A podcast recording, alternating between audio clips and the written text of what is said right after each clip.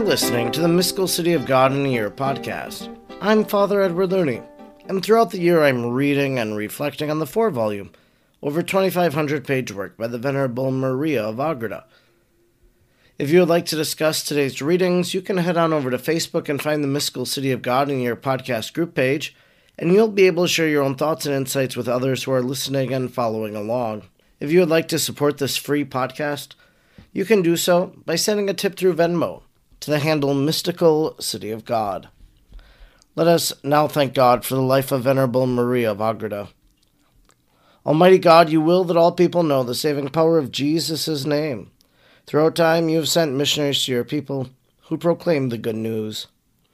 We thank you for sending Sor Maria to the Jumano people and planting the seeds of the gospel in their heart and in our land.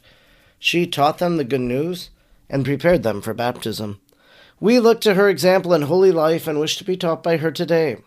Sor Maria, teach us how to pray and meditate. Teach us how to imitate the virtues of Our Lady. Teach us the mysteries of our faith. Almighty God, stir aflame in our hearts the same missionary fervor of Sor Maria, so we may be as emboldened as she was to proclaim the gospel of our Lord Jesus Christ, who lives and reigns with you in the unity of the Holy Spirit, God, forever and ever. Amen. Today is day number 362. We are reading from Volume 4, Book 8, Chapter 21, paragraphs 760 to 766. Chapter 21 The soul of the Most Holy Mary enters the Empyrean heaven, and, in imitation of Christ our Redeemer, returns to resuscitate her sacred body. In it she again ascends to the right hand of the Lord on the third day. 760. Of the glory and felicity of the saints, in the beatific vision, St. Paul says with Isaiah, 1 Corinthians 2 9, Isaiah 64 4, that neither have mortal eyes seen, nor ears heard, nor can enter into the heart of a man what God has prepared for those who love him and who hope in him. In accordance with this Catholic truth, we should not wonder at what is related of St. Augustine, the great light of the Church, that in setting out to write a book of the glory of the blessed, he was visited by his friend St. Jerome, who had just died, and entered into the glory of the Lord, and was admonished by his visitor that he would not be able to compass his design, since no tongue or pen of man could describe the least part of the blessings enjoyed by the saints in the beatific vision. Such is the testimony of St. Jerome. And if through Holy Scriptures we had no other information than that this glory is eternal, it would be beyond all our comprehension. For however much of our intellect may expand, it will never comprehend eternity. And as this is infinite and boundless, it is inexhaustible and incomprehensible, how much soever it may be known and loved, just as God, the infinite and the Almighty, created all things without being, thereby exhausted, and even if he had created endless worlds ever anew, would remain still infinite and immutable. So also, although seen and enjoyed by countless saints, he will remain an infinite source of new knowledge and love. For in creation and in glory all creatures participate in him, only to a limited extent, each according to its condition, while he in himself is without limitation or end. 761. If on this account the glory even of the least of the saints is ineffable, what shall we say of the glory of the most blessed Mary? Since among the saints she is the most holy, and she by herself is more like to her Son than all the saints together. And since her grace and glory exceed those of all the rest, as those of an empress or sovereign over her vassals, this truth can and should be believed. But in mortal life, it cannot be understood or the least part of it be explained. For the inadequacy and deficiency of our words and expressions rather tend to obscure than to set forth its greatness. Let us in this life apply our labor, not in seeking to comprehend it, but in seeking to merit its manifestation and glory, where we shall experience more or less of this happiness according to our works. 762. Our Redeemer Jesus entered heaven, conducting the pure soul of his mother at his right hand. She alone of all the mortals deserved exemption from particular judgment. Hence for her there was none. No account was asked or demanded of her for what she had received, for such was the promise that had been given to her, when she was exempted from the common guilt and chosen as the queen privileged above the laws of the children of Adam. For the same reason, instead of being judged with the rest, she shall be seated at the right hand of the judge, to judge with him all the creatures. If, in the first instant of her conception, she was the brightest aura, effulgent with the rays of the sun of the divinity, beyond all the brightness of the most exalted seraphim, and if afterward she was still further illuminated by the contact of the hypostatic Word, who derived his humanity from her pure substance, it necessarily follows that she should be like his compassion for all eternity, possessing such a likeness to him that none greater can be possible between a God man and a creature. In this light, the Redeemer himself presented her before the throne of the divinity, and speaking to the eternal Father in the presence of all the blessed, who were ravished at the wonder, the most sacred humanity uttered these words Eternal Father, my most beloved mother, thy beloved daughter, and the cherished spouse of the Holy Ghost, now comes to take possession of the crown and glory, which we have prepared as a reward for her merit. She is the one who was born as the rose among thorns, untouched, pure, and beautiful, worthy of being embraced by us, and of being placed upon a throne to which none of our creatures can ever attain and to which those conceived in sin cannot aspire. This is our chosen and our only one, distinguished above all else, to whom we communicated our grace and our perfections, beyond the measure accorded to other creatures, in whom we have deposited the treasure of our incomprehensible divinity and its gifts, who most faithfully preserved her and made fruitful the talents which we gave her, who never swerved from our will, and who found grace and pleasure in our eyes my Father, most equitous, is the tribunal of our justice and mercy, and in it the services of our friends are repaid in the most superabundant manner.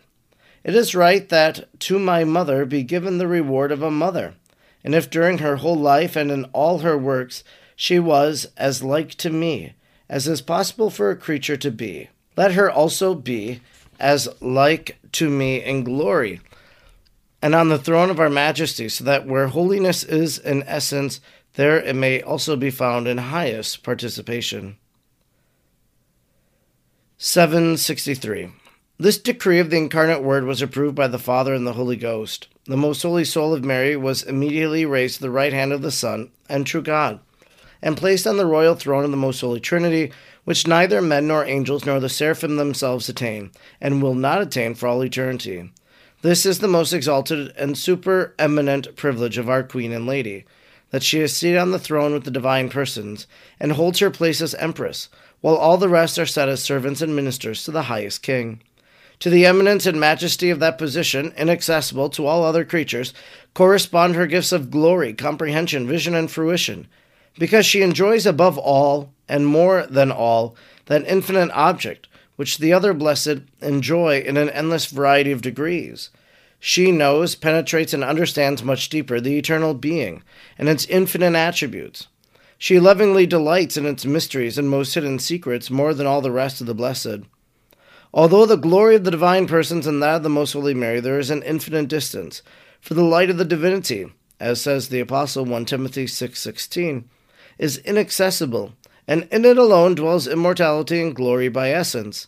And though also the most holy soul of Christ without measure exceeds in its gifts those of his mother, yet the great queen surpasses inaccessibly all the saints in glory, and has a likeness to that of Christ which cannot be understood in this life, nor ever described. 764. Just as little can be explained by the extra joy which the blessed experienced on that day in singing the new songs of praise to the Omnipotent and in celebrating the glory of his daughter, mother, and spouse, for in her he had exalted all the works of his right hand, although to the Lord himself could come no new or essential glory, because he possessed and possesses it immutably infinite through all eternity. Yet the exterior manifestations of his pleasure and satisfaction at the fulfillment of his eternal decrees were greater on that day, and from the throne a voice, as if of the eternal Father resounded, saying, In the glory of our beloved and most loving daughter, all the pleasure of our holy will is fulfilled to our entire satisfaction. To all the creatures we have given existence, creating them out of nothing, in order that they may participate in our infinite goods and treasures, according to the inclination and pleasure of our immense bounty. The very ones who were made capable of our grace and glory have abused this blessing. Our cherished daughter alone had no part in the disobedience and prevarication of the rest, and she has earned what the unworthy children of perdition have despised and our heart has not been disappointed in her at any time or moment. To her belong the rewards which, according to our conditional decree, we had prepared for the disobedient angels, and for their followers among men. They have been faithful to their grace and vocation. She has recompensed us for their falling away by her subjection and obedience. She has pleased us in all her operations, and has merited a seat on the throne of our majesty. 765. On the third day, after the most pure soul of Mary had taken possession of this glory, never to leave it, the Lord manifested to all the saints his divine will, that she should return to the world, resuscitate her sacred body, and unite herself with it, so that she might be in body and soul again, raised to the right hand of her divine Son, without waiting for the general resurrection of the dead. The appropriateness of this favor, in accordance with the others received by the most blessed Queen, and with her supereminent dignity, the saints could not but see, since even to mortals it is so credible that even if the Church had not certified it, we would judge those impious and foolish who would dare deny it. But the blessed saw it with greater clearness, together with the determined time and hour as manifested to them in God Himself. When the time for this wonder had arrived, Christ, our Saviour himself, descended from heaven, bringing with him at his right hand the soul of his most blessed Mother, and accompanied by many legions of the angels and the patriarchs and ancient prophets. They came to the sepulchre in the valley of Josaphat, and all being gathered in the sight of the virginal temple, the Lord spoke the following words to the saints. 766. My mother was conceived without the stain of sin in order that from her virginal substance I might stainlessly clothe myself in the humanity in which I came to the world and redeemed it from sin. My flesh is her flesh. She cooperated with me in the works of redemption. Hence I must raise her just as I rose from the dead, and this shall be at the same time and hour. For I wish to make her like me in all things. All the ancient saints of the human race then gave thanks for this new favor in songs of praise and glory of the Lord. Those that especially distinguished themselves in their thanksgiving were our first parents, Adam and Eve, St. Anne, St. Joachim, and St. Joseph, as being the more close partakers in the miracle of his omnipotence.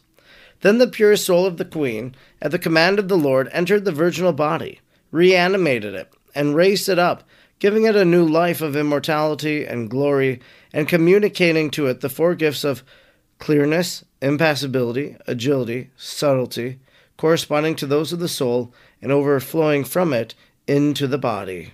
This concludes our reading today for day number 362. We've been reading from Volume 4, Book 8, Chapter 21, paragraphs 760 to 766.